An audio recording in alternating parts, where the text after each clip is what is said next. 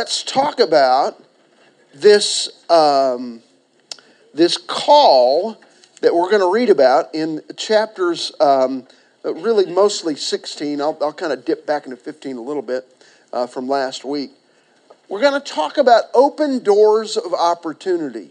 The phrase Macedonian call, you ever heard that? Well, I got a Macedonian call. That phrase comes from what we're going to study today, and it, it's a reference to, uh, often is referenced when people think about a call to be a missionary. I want to kind of take this a little bit different direction today, but certainly it does include that. Some claim that the era of foreign missions is over. But in my opinion, mission opportunities definitely still exist, given that in our day, more than 4 billion people worldwide don't claim Christ as Savior. It still seems like to me there's a lot of work yet to be done. But you know what I've got to deal with is there's some work to be done on Glenhurst Boulevard too. And at 14,600 uh, North Portland and, and the precincts right around us. You know, there's just lots of work yet to be done. Um, uh, Morgan Alsop, there's even work to be done south of I 40. I, I, don't know if you agree with me on that or not, but I think there is. Uh, that we talk often about the fact that, you know, uh, sometimes I, feel like I'm a missionary to South Oklahoma City, and I'm very sure that he thinks he's a missionary to North Oklahoma City when he comes up here to church. But um, isn't it true that if I will have eyes to see, if I will listen for the voice of God, there's all kinds of opportunities around there. Now, let me set the tone for what we're going to study today.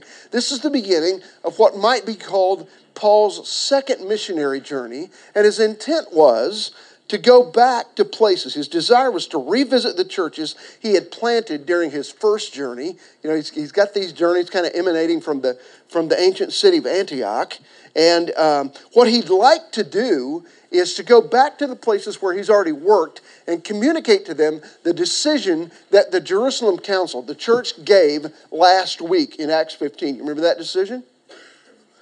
Basically, put uh, you can read about it in 1536, but basically put, the decision was in order to become a Christian, you don't have to first become a Jew. Is that simple enough? Is that, does that kind of capture it? I think it does. Uh, it, it's kind of centered around a couple of really huge issues. Um, one in particular that we talked about was the issue of circumcision, but, but the idea was you don't have to first become a, uh, a, a, Gentile, didn't have to first become Jewish in order to become a Christian. Um, now, this expedition, this second trip, as they were getting ready to go, was almost blown apart um, over an argument that two great Christian leaders had with each other Paul and his dear friend, the encourager, Barnabas. Okay? Got in an argument over what? Over John Mark, or Mark, the guy that writes the Gospel of Mark.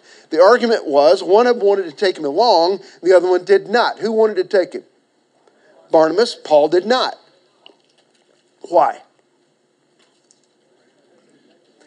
He was a deserter. He got, you know, kind of halfway through the last trip and wanted to go home. And Paul just said, I don't have time to mess with that and uh, they got an argument. So they, they kind of part company over that. And uh, Paul, Barnabas, goes ahead with John Mark and takes him back to Cyprus, where he's from, and they kind of have some effect there. And then uh, Paul is going to choose a guy.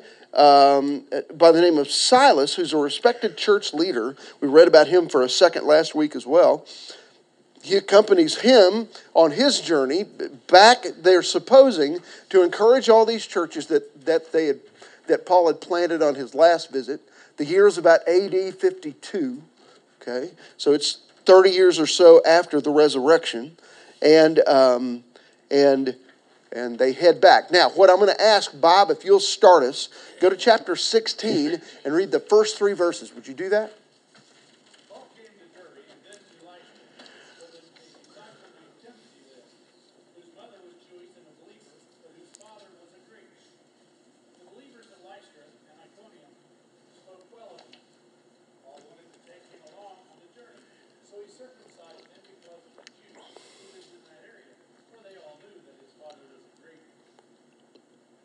Okay, now let's begin uh, this part of the discussion by discovering one of the reasons Paul wants to go through this area that he's going through is to find and meet and recruit a young man by the name of Timothy. You can put his name in the first blank. Okay? Now let's begin here by talking about who Timothy is. Now I find it kind of intriguing here. Uh, this is only my own conjecture, but, but I find it intriguing that in the absence of the younger John Mark on this trip, Paul thinks, you know what? I'm kind of my age, and Silas is, well, you know how Silas is. We need a younger guy to go with us. And he hears about this kid who may not have been more than a, a late teen. Okay? Ron and I were talking, we were watching a couple of football games off and on yesterday, talking about all these kids that are making these big decisions, doing all this stuff, and they're, some of them are 18, 19 years old. You know? Uh, imagine that, and here is world changing things going on. Not that football's not world changing, okay? But you get my point. And he's looking for a younger man. There's, there's already an idea, I wonder, if, if Paul has the idea, the thought, the strategy that I need to take someone along with me who's younger. But by the way, um, I, am doing my best to reach out to younger people. I'm considering um, growing a beard and a man bun so that I can reach them all. What's the deal with man buns? If you don't know what a man bun is, look it up. You'll see pictures of it, I'm sure. You know? Yeah. Huh? Well, it, I, I'm not sure. It is a ponytail, tucked up, yeah. All right.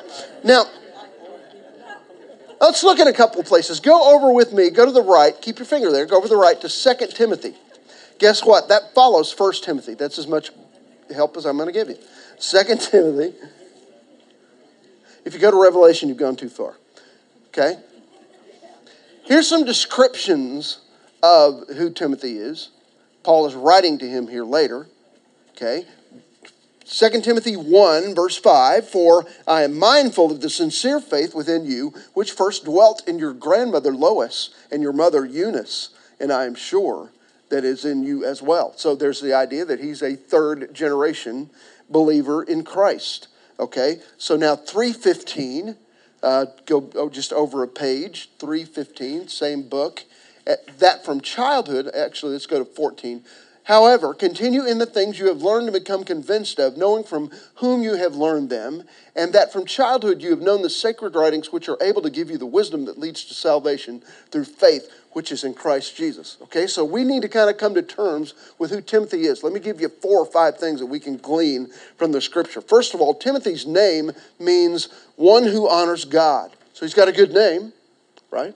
in more ways than one. He's got kind of a reputation, and it's a good reputation. That's a very good thing. Secondly, um, he is referred to as, here in 16, which Bob just read, he is referred to, if you look at just back at 16 here, he's referred to as a disciple. What does that mean? He's already a follower of Jesus. Okay? Um, all right. Third, then we talked about his spiritual heritage his mom is described as Jewish, but also as a believer. So is his grandmother, and uh, they are Christian and part of the church. Now, the fourth thing we ought to know about him, though, is, is also very intriguing and interesting. His father is mentioned as being a Greek, which probably means that not only where he was from, in other words, the blood coursing through his veins, but it probably also means that he was neither a Jew nor a Christian. Okay? So you've got mom and grandma. So he's got that, that raisin, you know, he's got that raisin going for him, uh, mom and grandma. But dad would not have would not have schooled him in the ways of the Lord. Why? Because dad was not a believer, either in God or certainly in Jesus, his son. Okay, so we kind of got that to deal with. And then fifth, he's kind of presented here in the first couple verses and, in other places as having a really positive reputation among the Christians, not only in Lystra, but also in Iconium. So, in the area, about 15 miles away, how nice is it that we read about a guy that may be 19 years old who has a reputation for good, not only in his town, but uh, in the next town over? Paul wants to meet this guy. And so, part of his uh, aim here is to meet Timothy and to recruit him. Um, so, now, if, if, you're like me and like to kind of figure some of these things out, if, and you'll look Timothy up, you'll find that when Paul's writing to him later on, and we read from uh, 2 Timothy here, but when Paul's writing to him later on, by that time, Timothy is the leader of the great disciple making church of the New Testament in Ephesus in Asia Minor. Timothy's that leader. Um, and uh, Paul is very proud of where Timothy ends up. But it's going to begin here with Paul kind of coming alongside him and, say, and saying, Timothy, why don't you go with us on this trip? Okay, so they kind of went to find Timothy. Um, and we mentioned here what kind of we know him, uh, know about him. Now, but Paul does something. If you were here last week, Paul does something that seems really, really, really inconsistent. Okay, that's what goes in your next line there. All right? We need to kind of take a, uh, a closer look at this. You know, I think back to um, 1800 years later, after this story, I think back to a guy that I've read about by the name of Hudson Taylor, who wanted to, to share the gospel in China. So, what did Hudson Taylor do? He began to look, he, he did as much as he could to look like a Chinese person. So he kind of infiltrate. He dressed like them. Uh, he learned their language, that kind of thing. Well, I think we're up against this. Uh, interestingly, let, let, me read. Let me read verse three again. I just think it's kind of intriguing based on our discussion last week and on the Jerusalem Council's decision. Paul wanted this man to go with him, and he took him and circumcised him. We need to stop right there. What? What? Didn't we talk about this last week? And the Jews said, No, it's not necessary. Not necessary. Paul, I'm Timothy, I'm saying, uh, no, no, huh? So evidently there's something else at work here. So let's deal somewhat with the whys here. Now I find it even, would somebody go over to Titus? Find the little book of Titus? Um, Steve Blair, can you find Titus for us? It's not too far to the right. And, and go to, um, um, I got to find the verse now. Sorry. Um, I wrote it down. Well, and we'll find it just a second. Hang on. Uh, I wrote this down. I can't find it. But it's interesting here that Paul um, will do this. Now, I think one of our answers is embedded right there in the verse. 16, uh, we're in 16.3. Paul wanted this man to go with him, and he took him and circumcised him. Now, there's the phrase, because of the Jews who were in those parts. For they all knew that his father was a Greek. Okay, so there's this idea that the reason he did this was had nothing to do with the Jerusalem Council's decision. It had everything to do with who they were going to minister to.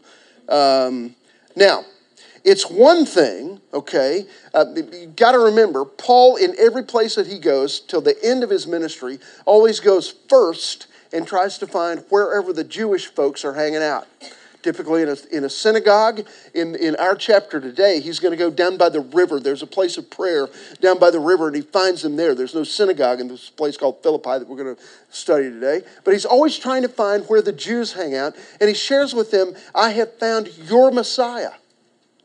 So he knows that he's going to be going to those places with this young man who will be acting and speaking like a Jewish person, but if they've heard or if it comes out in conversation that his daddy is a Greek, they're going to automatically wonder is he circumcised?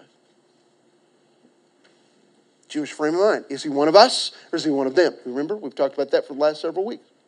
Okay? So, Paul knows that it's one thing to tell Gentiles they don't need it. If you know what it is here.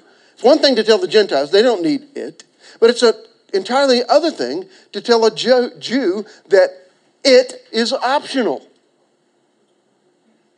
And they're going to begin everywhere they go by, by trying to evangelize Jews first. Okay? So Paul does this. And, and uh, it's kind of interesting here. Secondly, we need to know that this act has nothing to do with Timothy standing as a disciple.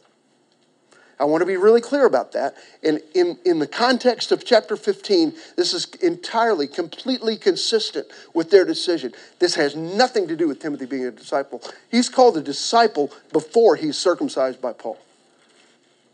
Fair enough? But there's a reason here, or reasons, that um, he is doing this. Now go with me to Galatians 2, verse 3. And this may be, Steve, where I was looking for, and I was just thinking it was in Titus, but I think it's, it may be in Galatians. Yeah, this is it. Galatians 2, verse 3.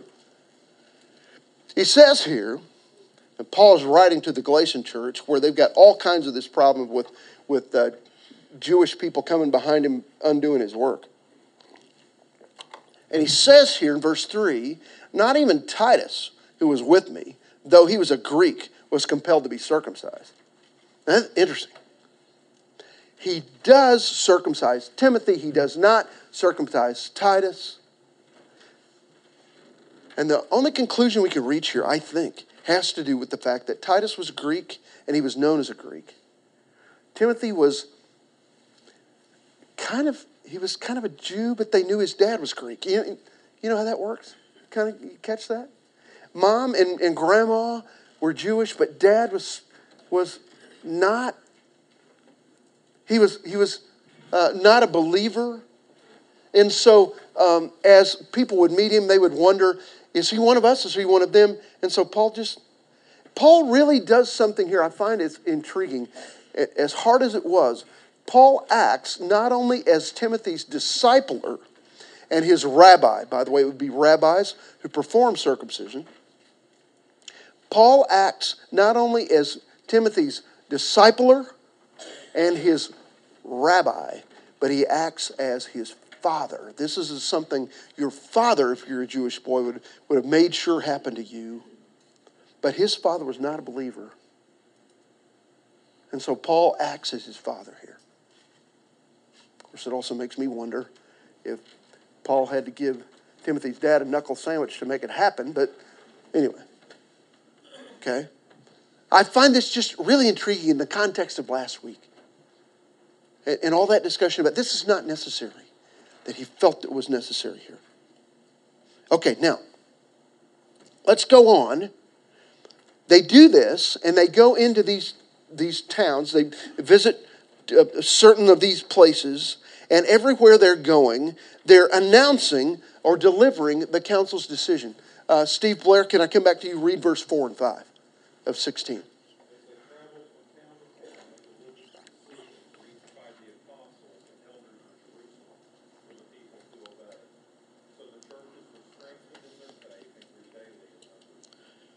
Okay? So their main purpose in visiting these towns, we've mentioned it before, was to deliver the council's decision. Now, jump back a page with me, all right? Um, um, on some of your Bibles, you may not, you may just look across the page. I want to go to 1528.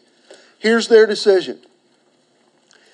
It seemed good to the Holy Spirit and to us to lay upon you no greater burden than these essentials that you abstain from all things sacrificed to idols and from blood and from things strangled and from fornication. If you keep yourselves free from such things, you will do well. Farewell. That was the letter that they sent back with Paul and others uh, to, to, these churches to tell them. Now, what was the reaction of the churches? What was their result? It strengthened them. There's two words here that are used that I think are really important strength and growth. It strengthened them to continue to do their work, to continue to share their newfound faith, and other people began to respond. I can't I, I just can't help but think of the events of this past weekend when I make the statement here that the world 2,000 years ago is no different than the world is today. The world is hungry for this message. Here's your paper this morning. On the front page, in somber Paris, killings leave feelings of emptiness. Do you, do you get a hunger implied in that? That it, just I'll read the first paragraph. The indiscriminate taking of so many lives squeezed life out of Paris itself. Not all life, but enough to create a sense of emptiness. Although far from extinguished, the city of light is now unmistakably dimmed. That's a cry for help. In a place where you wouldn't think about, when we think about sending missionaries somewhere, we think about sending missionaries to, to Africa and to, you know, India. We don't think of, of really a first world country, do we? And yet, if you follow it like I do, you recognize that in South Korea, you know where they're sending missionaries? To the U.S. That ought to chill you. Okay? The world is hungry for the message that you and I often take for granted. For what we get on Sunday morning, for what we have in our Bible studies, for what I'm allowed to do on my own as I open my Bible every morning. The world is hungry for that. They don't really know what they're hungry for. You remember John Denver? Remember John Denver sang the song about um, coming home to a place I've never been before? Remember that? Okay, that song's got to be going through your head about now. All right? Talking about Colorado? Or was he talking about West Virginia? Anyway, one of those places. Yeah. Coming home to a place I've never been before. All right. People are hungry for that. Now, I want us to go down to verse 8. And Paul has got all these plans. He's got, he's got his itinerary. He has checked MapQuest, and he's done kind of all these He's got, I'm going to stop here, and then I'm going to stop here, and then I'm going to go here, and then I'm going to go here, and then hopefully I'll get to go over here, and I'm going to encourage all these people, right? But God's got a different plan. Let's start with verse 8. If somebody would, start with verse 8 and read down through about, oh, 15. It's not, it's not as long as that seems. Uh, verse 8 and go down to 15 in chapter 16.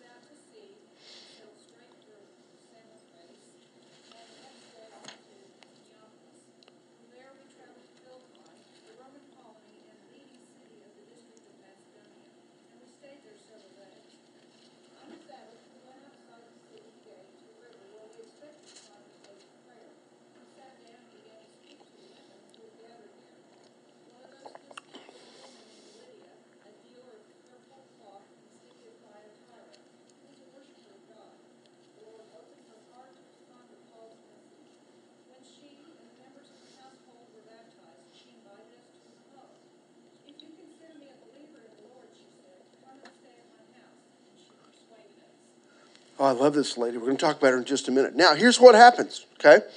Look at verse 6 and 7. I'm going to, I'm back up there, read through them a little bit. They passed through the Phrygian and Galatian region, having been forbidden by the Holy Spirit to speak the word in Asia. They wanted to go over by Ephesus, they weren't allowed to. And after they came to Mysia, they were trying to, to trying to go into Bithynia. So when they were in Mysia, they said, I'll miss you and I'll Bithynia. Okay, they said that.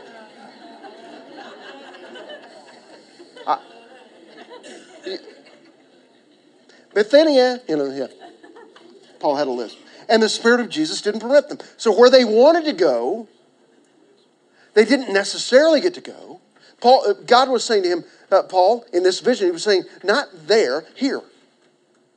Not there, here. You ever felt this in your life where, Paul, where God is saying to you, um, Lord, I really want to do this. This is my mission in life. And God says, not there, here. Not there, here. And it could be that God is saying to you at this chapter in your life, not there, not that new job, Kathy. It could be right here where you are. Could be. Could be. What I want us to catch here is that the dream that Paul is given from the Macedonian saying, Come over here, is urgent.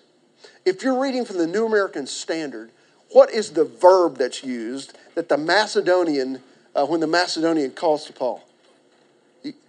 Begging. He's begging. That's a strong word. Now, here's my question. I could phrase it this way What's your Macedonian call?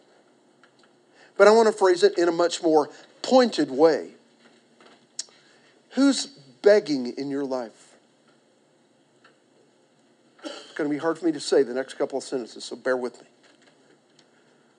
I realize in my family, there's a man that I barely know that my son has befriended named Dave. And Dave is begging. He doesn't even know he's begging, but he's begging. And there's a little Roman Catholic lady, just kind of new in our lives, named Pam, who's begging. I just got to ask you, I'm sorry. Who is it that's begging for you to speak into their lives? Who is it? It may be somebody in your family who's far from God. It may be somebody who you barely know. It may be your across the street neighbor. It may be the person who checks you out at the grocery store. Who's begging in your life? You may not receive a Macedonian vision like Paul did. You may not, you know, I, I drank some, I ate some hot sausage the other night, and I had all kinds of dreams, but they weren't this kind of dream, okay? You know, barbecue. Not this kind of vision. It may not be that God is going to come to you and say, okay, you're going to get the picture of this person in your life, and they're going to say, come, I'm begging you to help me.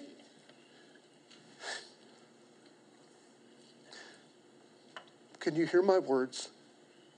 Believe me, they're there. They're there.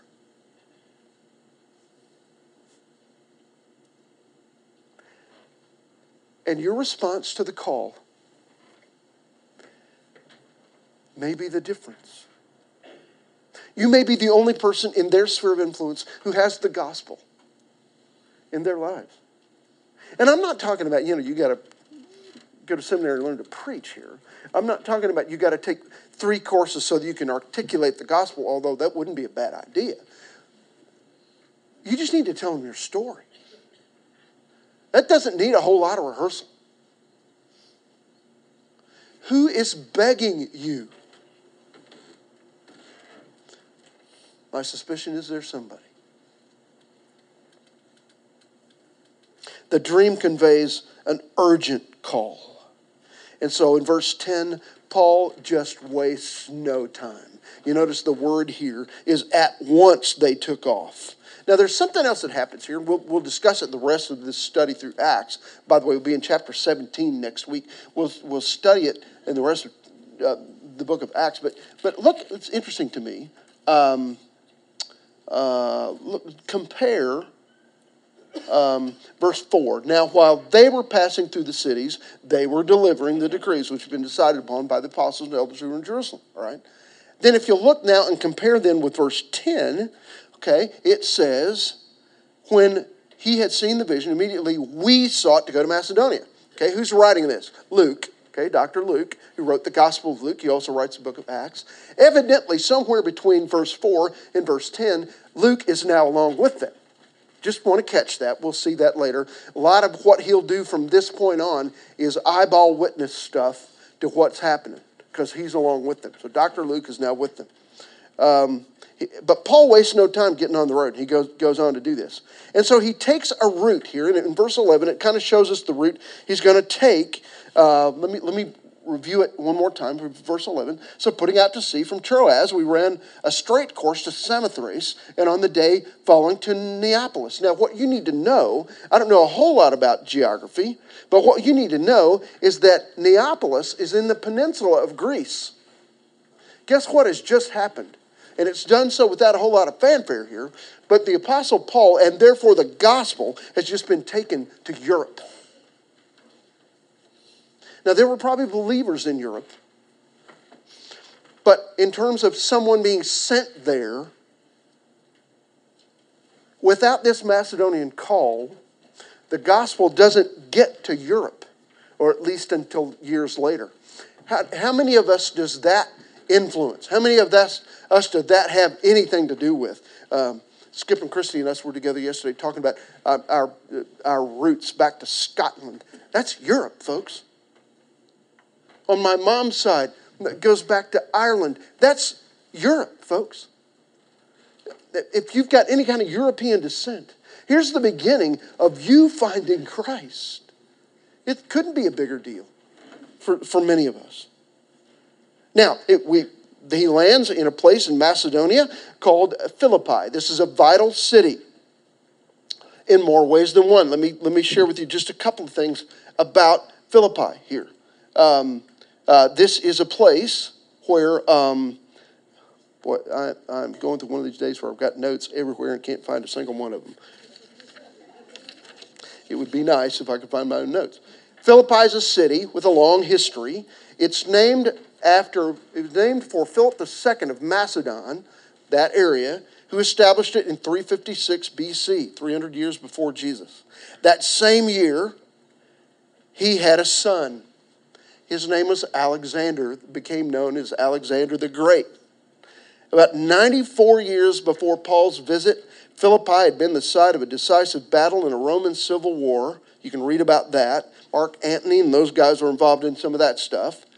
Um, and, and so the city subsequently became a Roman colony. Veterans of the Roman legions were then allowed to retire there after their 20 years of service was over. And so there was a lot of Roman influence there, a lot of Greek influence there, certainly because it's in the heart of that. And it becomes a commercial and administrative center right in the heart of the Greek world. And it's also right along a major Roman highway. So, a key place, this place, Philippi, a vital city in lots of different ways. And so Paul goes in verse 13, he goes kind of down by the river, which I find interesting. But why does he go there? He's trying to find a place of prayer because he figures people who love God will be gathered there since there's no synagogue in that place. And so he does find them there.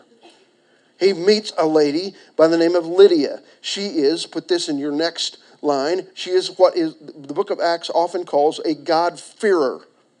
All right? Which means she was a Greek. She was um, uh, had been raised as a pagan, but she had fallen in love with what she knew of Yahweh God that was talked about in the Old Testament. She wasn't Jewish, she was Greek, but she had heard about God and she kind of loved God. She was a God lover, a God-fearer, but she had not been, been made a, a proselyte into Judaism, and she now wants to hear more. And so Paul enters that scene and he tells her about God's Son. Now, there's a phrase here in verse 14 that I think is really, really important here. What is her response when she hears the message of the gospel from the words of Paul?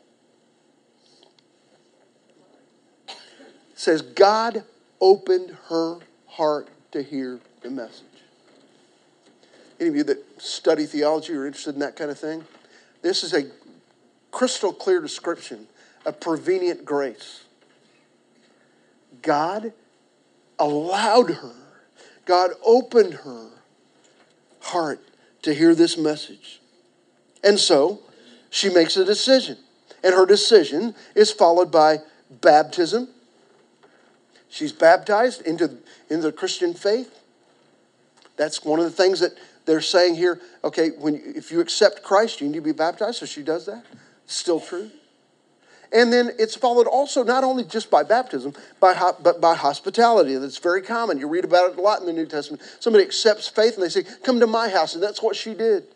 Her house becomes, becomes really um, um, the 14,600 14, North Portland Avenue of Philippi. The church in Philippi met at Lydia's place because of her hospitality and her new faith. Thus, one of the things we got to see here is that, you know, you could ask the question who is the first man who was a convert in Europe? And the answer is it wasn't a man, it was a woman. I find that intriguing as all get out. And aren't you glad the Bible records it just like it happened? Lydia, the first European convert that's at least recorded here. How wonderful. Now, I uh, believe that we're being encouraged here to do something. The Joshua Project, a, a modern day study project, identifies over 7,000 of the more than 16,000 people groups in the world that are unreached.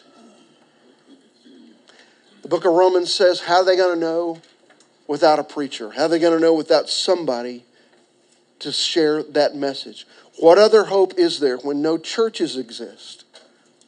But there are millions of under, unevangelized people within reached groups as well. We read about it in today's newspaper in some ways.